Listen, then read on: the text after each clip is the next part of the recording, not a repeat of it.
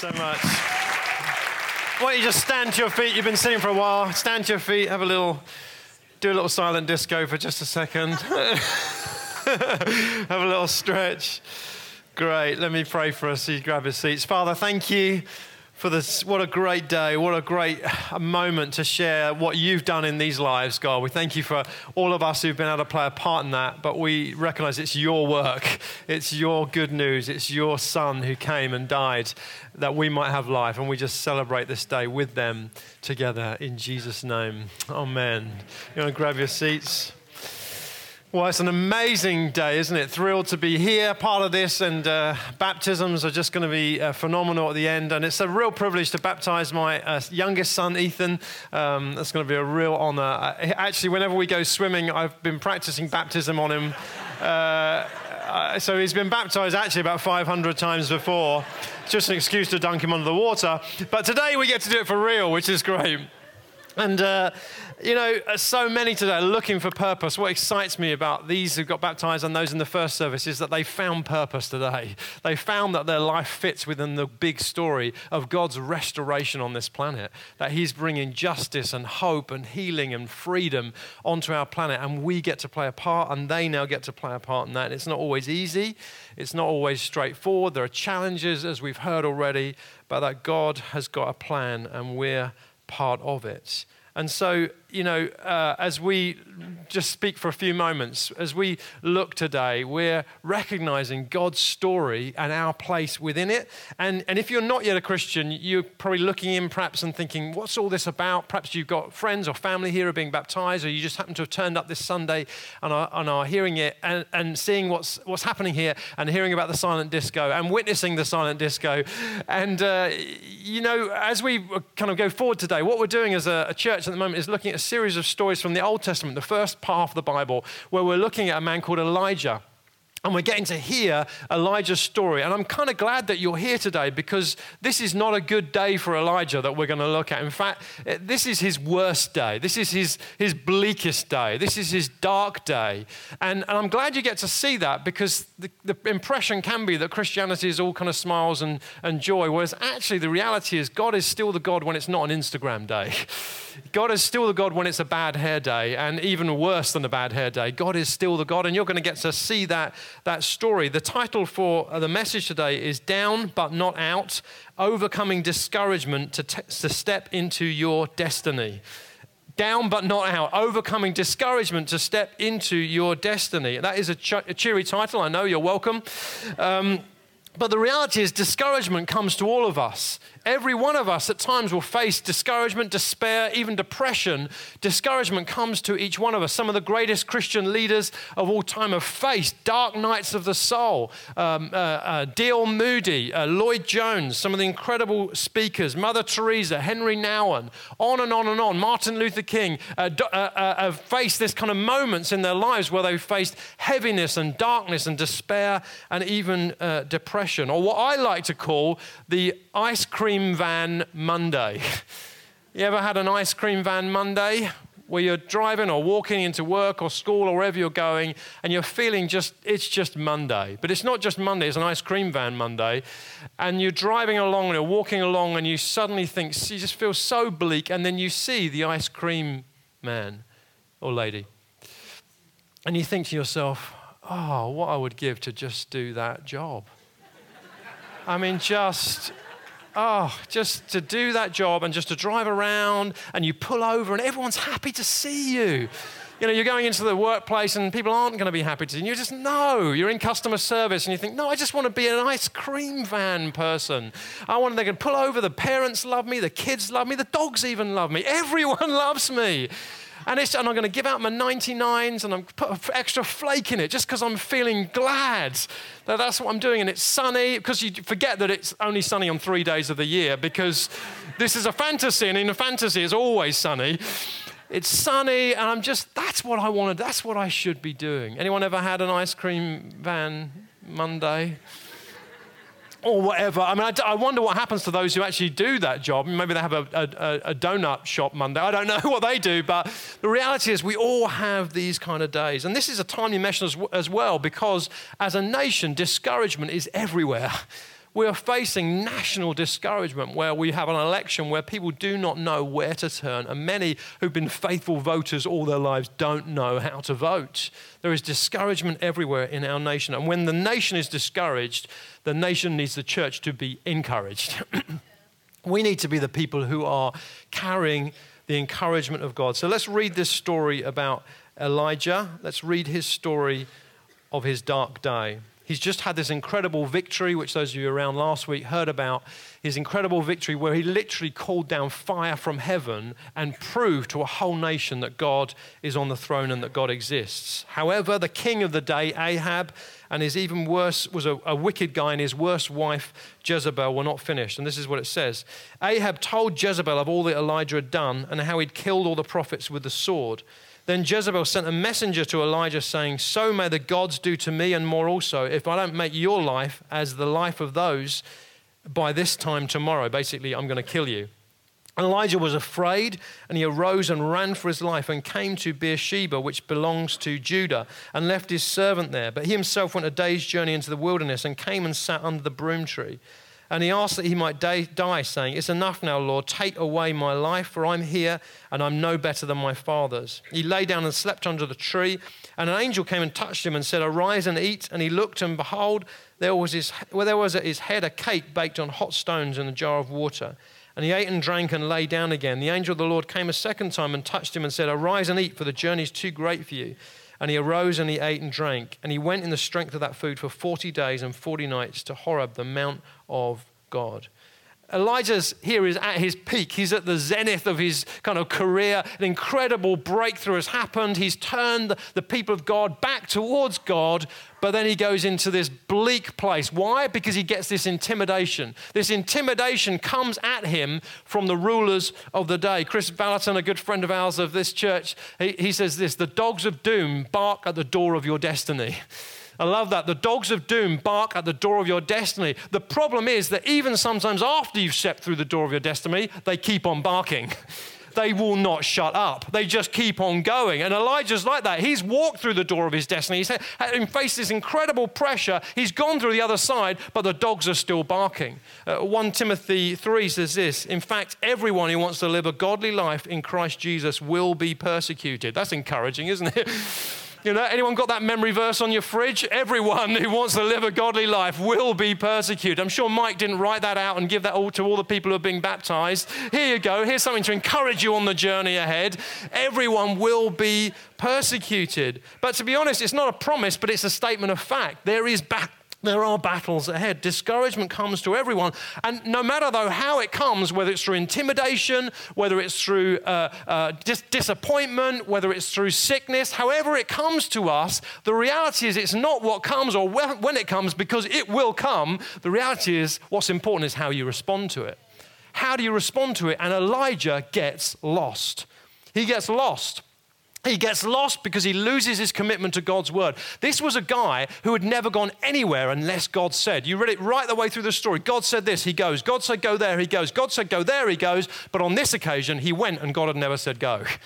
He runs from this word, even though God had never said to him, Go. In fact, in a previous occasion, God had told him to run. He had told him to flee, but this time he hasn't said it, but Elijah goes anyway. Why? Because of this intimidation. He lost his commitment to God's word. And I've seen it again and again. Christian leaders, Christians doing well, running well, and then suddenly their commitment to God's word starts to fade. And they've had videos and they've done preachers online, but suddenly their commitment to God's word starts to fade and they start to say strange things, and you start to think, Where did they get that from? That's not in the book. And, and, and I've seen it in individuals, I've seen it in ministries, I've seen it again and again. What, what goes first very often, where we get lost very often, is when we lose a commitment to God's word. And then he loses his connection to the people of God. He isolates himself. Notice, even from his servant, he, he goes with, with his servant, but then he goes a little bit further and he isolates himself even further. And that's how we get lost again, is when we come into these seasons, we often isolate ourselves. And we want to often separate ourselves from God's people. And, and, and Elijah does exactly that. And I've been tempted to do that. You know, when I was uh, a young uh, Christian, I had these doubts about my faith and these questions. Uh, and I began to kind of question the things that I'd been taught growing up. But instead of talking to someone about them, I just buried it. I just thought, no, no, no, good Christians don't think like these. These are doubts. No one will be able to handle this. I won't tell anyone. And so I just buried it deep within. And what happened? Ultimately, I isolated myself, and it caused a massive crisis in my life. You know, King's Arms is a place where you can share your doubts, you can share your fears, you can share your concerns. We've got people who are happy to talk about that stuff. In our family, every member of our family has had doubts and questions, but we decided, Caroline and I, we would make our, our home a safe place to talk about that stuff. We can just get it out. Why? Because isolation is such a danger of us getting lost. And he lost his vision of the greatness of God. Isaiah, this guy, uh, uh, Elijah, had faced up to 450 enemies in the face in an massive encounter. He'd seen God literally strike the earth with lightning and set a whole sacrifice on fire. He knew the power of God, but somehow he'd lost it. He knew that the, the gods that Jezebel was threatening with weren't gods at all. He'd proved it just a few days earlier, and yet somehow he lost it. He lost connection with the greatness and the power of God. There was no reason for him to be afraid. There was no reason for him to be afraid. And, and the same can happen to us. You know, we get this amazing new opportunity, maybe a new job. And we know that God's done it. We know that God has opened the door. But then what happens? There's a threat. There's some issue around our faith. And, and we realize if I'm going to live for Christ in this place, I'm going to have to dial it back a little bit. I'm going to have to, you know, I'm going to have to, I might have to compromise here. And what happens? We forget the greatness of the God who gave us the job in the first place. We forget that He's the one who could give us another job if it all goes pear shaped here. We forget that He is the great one in this story. And so we come under the intimidation and we get lost. He got lost because he lost his passion for God or for really anything else. And, and that can happen to us. I, you know, one of the, the things that makes me happiest is seeing people get physically healed. It's one of the things that I'm called to. But I remember a season where, you know, I just, just lost that passion. For a number of years, I'd still pray for the sick. And when I began, you know, I'd go home and Caroline say, What happened, you know, on this trip? I'd say, Oh, you know, there was this guy and we prayed for him and his back got healed. It was amazing. And then a few years later, Caroline asked the same question Hey, what happened? Oh, well, it was just a few backs got healed. Anything in the fridge? Lost the, what happened? Same question something went on on the inside, got lost. And he lost his desire even to live. And you know what? Elijah was not the first person to lose that desire. You look through this, the Bible at some of the great leaders. Moses said to God, You might as well kill me now. Jeremiah said, I wish I'd never been born. Again and again, some of the greatest leaders lose their desire even for life. And here's the point on, on a car, you have a, dashboard, and on the dashboard you have lights. Now, some of those lights are just for interest. You know, you're turning right. You know you're turning right, but there's a little light that says, hey, you're turning right. Hey, just wanted to let you know you're turning right. There's a light on your CD player that says, hey, your CD player's on. You know your CD player's on, but there's a light that tells you that. These are just for information. These are out of interest. But there are some lights that you do not ignore. the engine management warning light. when it comes on, you ignore it at your peril. There's some spouses nudging their spouse. you ignore that light at your peril because if you ignore that light, if you don't pull that car over, sooner or later, that car's going to pull you over. it just won't keep going. And this is the point.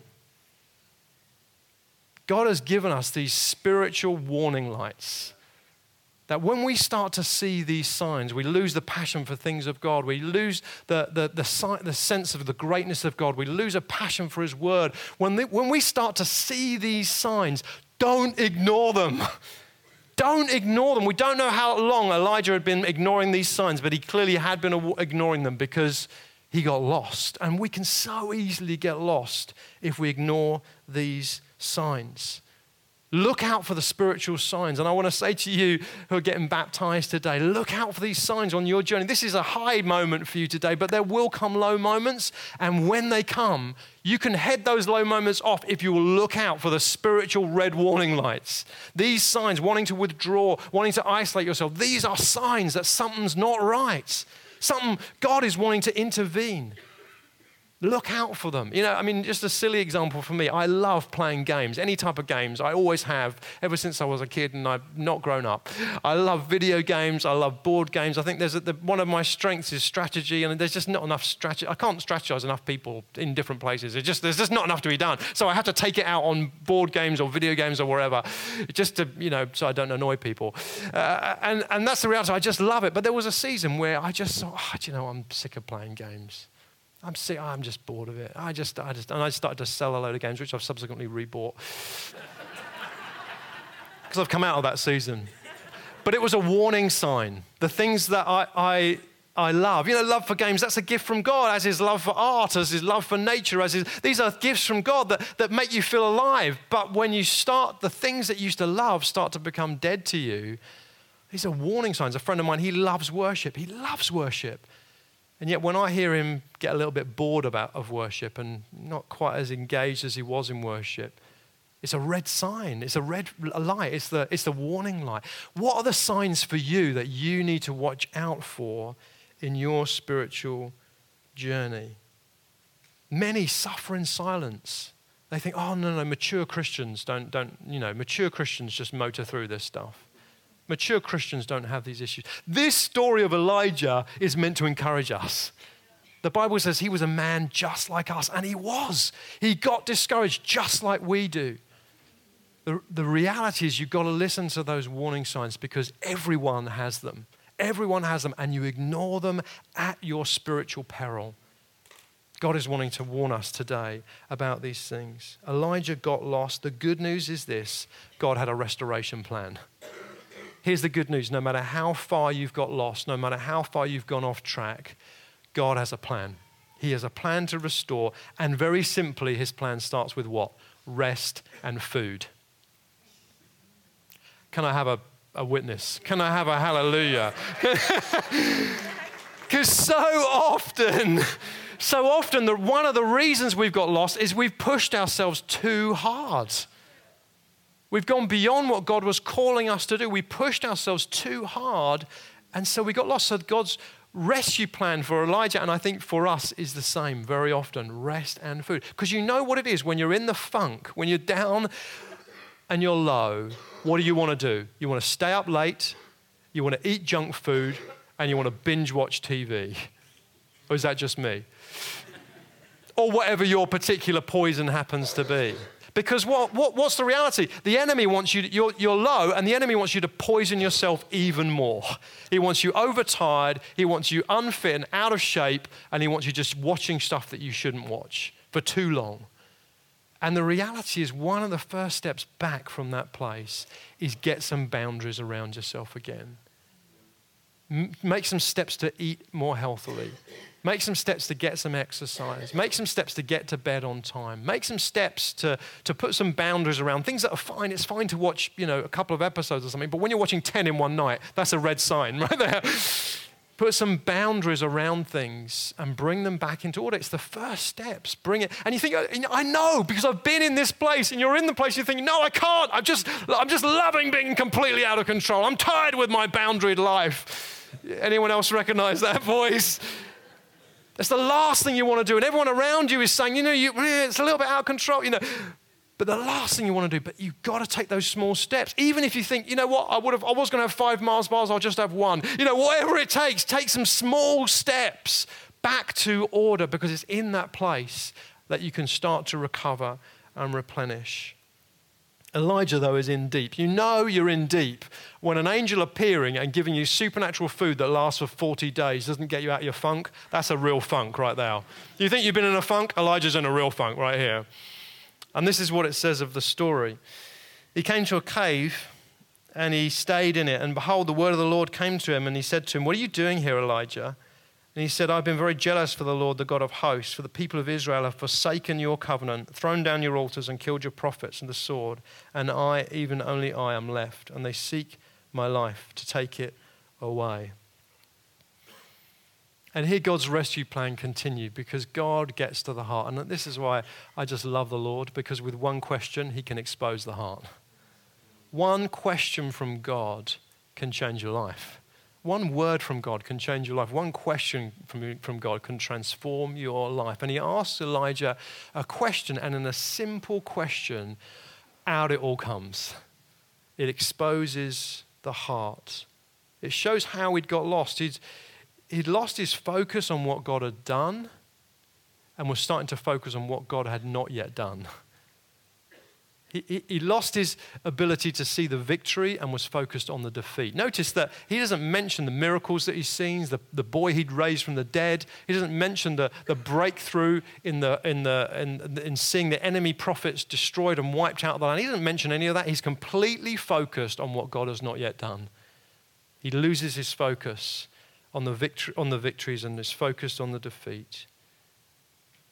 He's isolated himself. And he makes himself feel even more isolated than he is. He says, I'm the only one left. When he knows his good mate Obadiah, who was working in the king's house, who had protected the other prophets, was still alive and kicking. He was still doing great. He was probably celebrating the breakthrough that Elijah had had the day before, but he doesn't remember that. And he focuses on what he's done right and what everyone else has done wrong. Oh, this is a good one. This is the real voice of self pity. I've done it all right, and it's about them. It's them and their issue. And God, if it were you just, if you could just clone me, Lord. Just clone me. Why, why bother with all these others? Just clone me and we'd be fine. Anyone else recognize that voice? You're not going to admit it, are you? Happy to raise your hands in worship, but not now, right? I get you. it's fine. That's the voice of self pity, isn't it? When we're so focused on what we've got right and what everyone else has got wrong. And then he believes the enemy's version of the future, that his life is going to be ended. The beauty is this God meets Elijah right where he's at. He meets him in that place. And we're about to hear that part of the story, but I just want us to reflect for a moment because there's some things we can learn from how Elijah got lost that, you know, sometimes prevention's better than cure. God is about to cure Elijah, but a word about prevention is this. The first thing is when we've got focused on what God has not done, we start to lose the plot. So live with a life of gratitude. Focus on what He has done. And when, you know, when, when we focus on the, vic- on the losses but not focus on the victories, we tend to wander off and get lost. That's why every year I write down stories. I've told you before, stories, every story I hear, not just so I can use them for preaching illustrations. They do my soul good. I read them through when I start to feel myself wavering on the inside, when I start to feel the joy, the spark going, I read the stories through of what God has done. I was making notes this morning of the stories because I'm thinking, these are great right now and this is great in the moment, but in a few months' time, I might really need these stories. I might really need to hear the stories of people who got saved through King's Chorus. I might really need those stories. So I write those stories down. I make a note. I even wrote in my phone there, remember this day. Do you do that? Do you record the stories of what God's done? Because you might not need them on the day that you hear it the first time, but you might need them six months later. Like even this last weekend, Caroline and I were in France with a team, and uh, the team that are doing great, by the way. We sent four of them five years ago. They're now nearly 100 on a Sunday morning, adults, and another probably 30 or 40 kids. Just amazing. God's growing the church and blessing them. And just even in the first session, normally in France, it takes a few sessions to kind of, kind of get, get where we want to get to. But the first session, Caroline prayed for this lady, herniated disc. She'd been in agony for five years, could hardly sleep, could barely kind of move around without pain. And God just I mean, it wasn't like a gradual, I got slightly better. She was instantly healed. 100% totally healed. It was just incredible. She's crying. Her kids are crying. I saw her two days later on the Sunday before we left. I said, How are you doing? She says, I am completely 100% pain free. Her husband's not a believer. I said, what, how does, what does he make of it? She said, uh, uh, Her daughter said, He does not know what to do with himself. He keeps saying, Be careful, be careful. But he's like, does not know what box to put this in. He's got no frame of reference for this. I write those stories down. Remember these things and, and then connect with community. When, when the, the, the reason, one of the reasons he got lost is he'd isolated himself. But connecting with community is absolutely cr- critical. In the New Testament, it talks about the apostles. They were beaten, it said, and then what did they do? They went to a prayer meeting. Uh, the first thing they did after being beaten and imprisoned was when they got out was to go to a prayer meeting. Why? Because they knew they needed community. And everything in you, when you're in a funk like this, wants you to isolate yourself, or you know you're heading towards this, wants you to isolate yourself. That's the time to keep turning up. That's the time, that's how I've, it, numbers of times, I've been saved from going down a very dark path. Why? Because I just kept turning up. I just kept going to small group. I just kept going on a Sunday. I just kept going, sometimes out of sheer bloody minded obedience, just because God says turn up. So I turn up. Keep turning up. Isn't it? It's amazing. I could tell you so many stories of how God, as I've just not wanted to be here, not wanted to be in a certain group with Christians, not wanted to be there at all, but when I just turned up, a song really spoke to my heart. Or someone brought a prophetic word, or the preach was just for me. It's those moments but you don't get those moments if you don't turn up. You don't get those moments if you isolate yourselves. You don't get those moments. So sometimes, and some of you need to hear that word this morning, just keep turning up. Just keep turning up. Remind yourself of who else is in the battle. Elijah had forgotten. He just got isolated and full of self pity. Remind yourself who else is in the battle. You think you're alone in your situation? Let me tell you about our, our friend, one of the churches uh, who leads, oversees a group of churches in a country I can't name because if I did, he would be in danger. It's an African country, uh, mostly Muslim majority. And he's in the rural, rural area. And his support, one of our guys who flies in to help him, recently could not land because the whole area was flooded, the runway is just mud, and he couldn't even land the, they couldn't even land the plane, so he had to go back. So he hasn't had any support, anyone going in for months friend gets back to where he was flying from, gets in contact, so sorry, I couldn't come and see you, we just couldn't land. He says, Don't worry, God is with me. I've just baptized 328 people.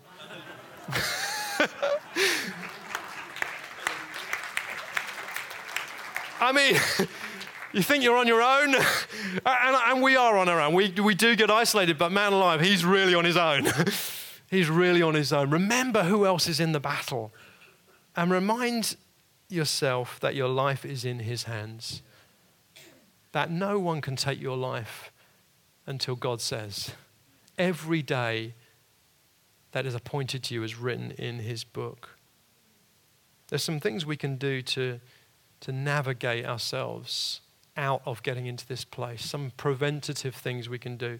But let's read on to see what God does with Elijah. God said to Elijah, Go out and stand on the mount before the Lord. And behold, the Lord passed by, and a great and strong wind tore over the mountains and broke it into pieces, the rocks before the Lord.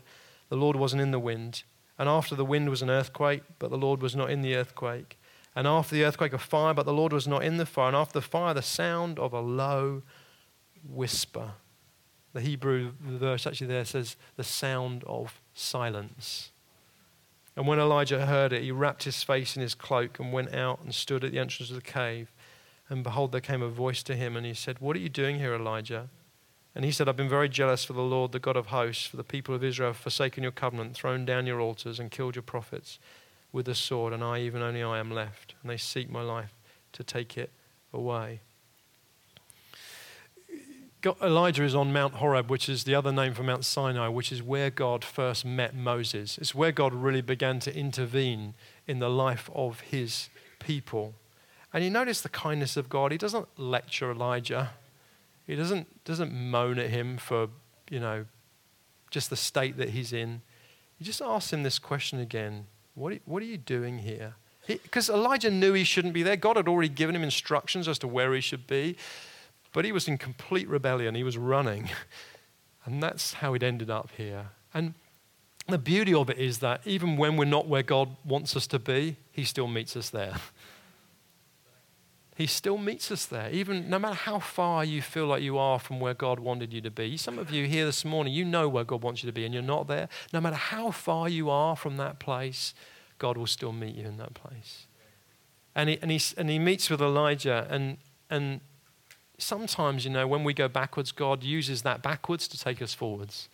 He reminds Elijah of what he's done before. He does the same things that he's done, he did with Moses, the same thing that Moses witnessed hundreds of years before the fire, the earthquake. Moses had seen it all before. God does the same things to remind Elijah this is where your people came from. This is where your people come from. And sometimes when we go backwards, God uses those moments to take us forward. It was actually fun, even in France. Uh, I, in, as part of the messages, I, Caroline shared a couple of stories. I asked her to share a couple of stories of things that had happened in the past, some of our story that she'd been directly involved with. And she shared those stories. And afterwards, she said, You know what? I'd forgotten those things that even happened. It did me so much good just to tell those stories again. Even though she was the one involved with the story in the first place, it did her so much good. Sometimes God takes, as we go backwards, God uses it to take us forwards. But then he meets Elijah in a very different way. You see, the emphasis before had been on the, the big, the, the loud. But God meets Elijah in the still, small voice. And I want to encourage us when we're in these types of seasons, don't despise the, st- the ways that God wants to meet with you. You know, we want the angel at the end of the bed, you know, we want the signs in the heavens. But God has an amazing way to speak to us just the way that we need it.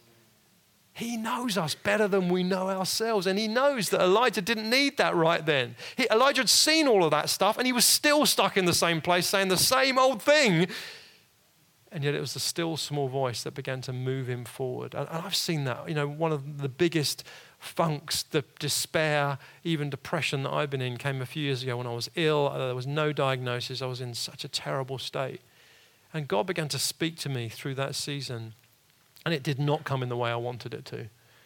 It came in many ways, but in part through two lads I met one summer. One had uh, one leg and as I met and connected with this lad and we were kind of around him, he lost his leg at a young age to cancer, but there was not an ounce of self pity in him. I mean, he flew around the room. His mum showed me videos of him skiing with one leg on. I mean, just like with one leg, one ski, he was like doing stuff that I couldn't even dream of doing. Just incredible. And then a few mm, uh, over that same period, we met another lad at the beach. Uh, we've noticed over time that lots of parents don't play with their kids when they're on holiday. Note to parents do that. Um, we play with our kids, so we always hoover up other kids who just want to kind of join in. So we hoovered up one lad, and he uh, joins in, and his name was Freddie, he only had one arm. And we were playing in, in the beach and throwing the ball on the water, and Freddie kept dropping it because he only had one hand. So I said to Ethan, "Oh, put, put a hand behind your back. We'll, we'll both we'll, we'll catch the ball with one hand." And Freddie holds up his stump. He said, "I've only got one arm," as if we hadn't noticed. And then a few moments later, we have an ice cream with him, and he holds up his stump again to Caroline. He said, I'm the only one in my school with one of these. And Caroline said, Is that a good thing or a bad thing? And he said, I decided to make it a good thing. You know, that, I mean, I'd heard messages, I'd had prophetic words, but that was a thing that penetrated because I saw a lad who's not even a believer as far as I knew, and I realized that he was so. Both of these lads, I mean, I, we've hardly met any kids in our lives with, with, who've lost limbs. We met two in the space of a few weeks. Both of them, not an ounce of self pity in their hearts, and yet I was riddled with it. Just expose what was going on. And don't despise how God wants to speak to you in those moments. I decided to make it a good thing. I don't know I'll ever meet Freddie again, but that, that phrase, those words will stay with me for the rest of my life. Because when I'm in hardship and when I'm in difficulty, I realize I've got a decision. Am I going to decide to make this a good thing? The weakness, the vulnerability, the brokenness, am I going to decide to make this a good thing? Freddie's prophetic words echo in my heart. And lastly, we come to the end of the story, and this is God's final piece for Elijah. The Lord said to him, Go return your way to the wilderness of Damascus. And when you arrive, you shall anoint Hazael to be king over Syria, and Jehu, the son of Nimshi, you shall anoint to be king over Israel, and Elisha, the son of a whole, I'm not sure who, you shall anoint to be prophet in your place. And the one who escapes from the sword of Hazael, you shall, put, shall Jehu put to death, and the one who escapes from the sword of Jehu shall Elisha put to death. Yet I will leave 7,000 in Israel, all the knees that have not bowed to Baal, and every mouth that has not kissed him. You see, Elijah had said, My enemy is going to win, but God had said, No, Ahab is going to be defeated. Elijah thought that he was on his own, but God said, No, no, no, there's 7,000 others that you don't even know about that haven't bowed the knee. Elijah thought he was finished, but God had a fresh commission for him. You are not done yet. And some of you, you're in the midst of despair, depression, even, and the word you need to hear this morning is, You're not done yet. While you're still breathing, God has got a plan for your life. You're not done yet. And you know what? For us, there's even better news because Jesus was the greatest prophet who was alone, who it looked like was finished because it looked like sin and death had overcome it, who looked like he didn't have a future, and yet God raised him, raised him from the dead. And we follow in his footsteps, the greatest prophet, greater than Elijah, who walked this same road, who thought who, who spoke out, Father, why have you forsaken me? He entered into our lostness. He entered into our sense of abandonment. He entered into our darkest place and yet came through it and rose from the dead. And we follow him. Uh, and we follow him. And so take courage this morning. And for those of you being baptized, I want to encourage you that no matter where your journey goes, this is a high moment for you, but there will be low moments. And I want you to know today that God will be with you in those moments. Yeah. And for each one of us, remember the story of Elijah that we can get lost on our spiritual journeys, but God is with us and He will meet with us. There's some things we can do to stop ourselves getting into that place. There's some preventative medicine we can take. We must not ignore the warning lights in the spirit. But lastly, remember that God is the one who's got a plan for restoration. And no matter how lost you feel, He has got a way back. No matter how far you are from where you should be, He has got a plan for your life. And some of you even need to send this message to people, friends, family members who you know have got lost. And if you're hearing that as a recipient of one of these, I want to encourage you. God has got a plan for your life no matter where you are. He is with you. He will never leave you, He will never forsake you. Let's baptize some people, shall we?